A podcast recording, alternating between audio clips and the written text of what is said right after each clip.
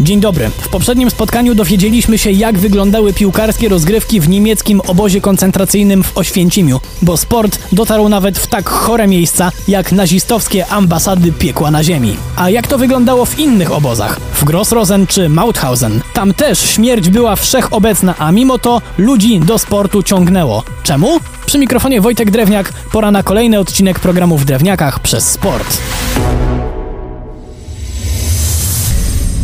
Na początek chciałbym przypomnieć, że nazistowskie fabryki śmierci były miejscami strasznymi i mam nadzieję, że nikt ani przez moment nie pomyśli w czasie tych naszych rozważań, że skoro był tam sport, to nie było tak źle. Było źle. Było gorzej niż ktokolwiek z nas umie sobie wyobrazić. Okej, okay, to chyba mamy już jasne, a zatem innych obozach, podobnie jak w Oświęcimiu, najpopularniejszym sportem była piłka nożna, która w obozie w Grossrosen była zorganizowana na zaskakującym poziomie, bo nie tylko obozowi krawcy szyli dla sportowców specjalne stroje, ale była też specjalna lokalna gazetka sportowa Grossrosener Sport Echo. Szczególnie ważne były rozgrywki, podczas których więźniowie stawali naprzeciwko oprawców, zwłaszcza te, kiedy naprzeciwko Niemców stawali Polacy. To była okazja nie tylko do upokorzenia wroga, bo obserwujący mecz inni więźniowie potrafili z niego wróżyć. Oddajmy głos świadkowi. Mecze z udziałem Polaków były czymś więcej niż zawodami sportowymi. Przeciętny więzień oczekiwał zwycięstwa, a z pomyślnym wynikiem wiązał nadzieję na wolność. W wyobraźni widzów powstawały wróżby co do dalszego losu obozu i przebiegu wojny. Wszystko miało zależeć od ewentualnej wygranej. Jeżeli Niemcy stracą więcej goli, to znaczy, że Hitler przegra wojnę. Podobnie duże emocje wywoływały organizowane od września 1940 roku mecze piłkarskie w obozie koncentracyjnym Mauthausen-Gusen. Warto też podkreślić, że z inicjatywy Polaków Władysława Cybulskiego i Stanisława Nogaja.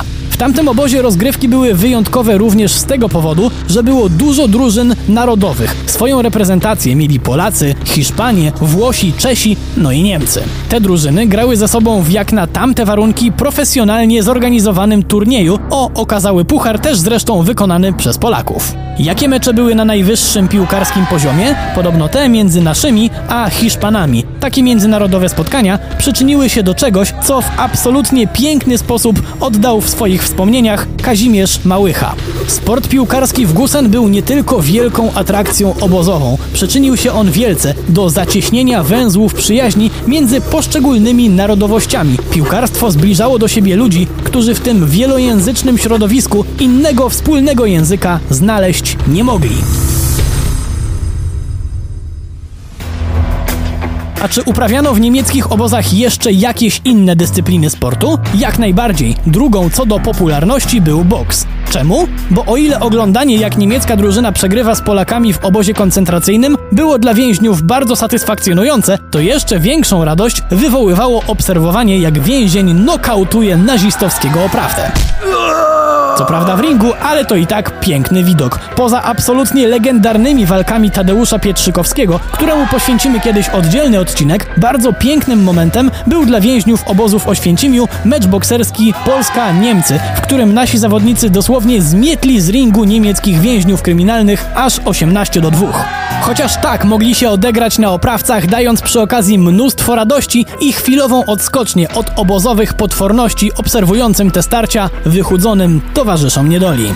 A zatem sport w niemieckich obozach koncentracyjnych istniał, a w wielu przypadkach można nawet stwierdzić, że miał się dobrze. Jednak pamiętajmy, że te wszystkie starcia odbywały się w cieniu komór gazowych i krematoriów. Sport ma wielką moc, żeby wyrwać człowieka na moment nawet z największego smutku. Jednak to były tylko krótkie chwile w tym chorym piekle, które nigdy nie powinno na świecie powstać. Ale jako, że powstało, to musimy o nim pamiętać i dbać o to, by ten horror już nigdy się nie powtórzył. Przy mikrofonie był Wojtek Do usłyszenia.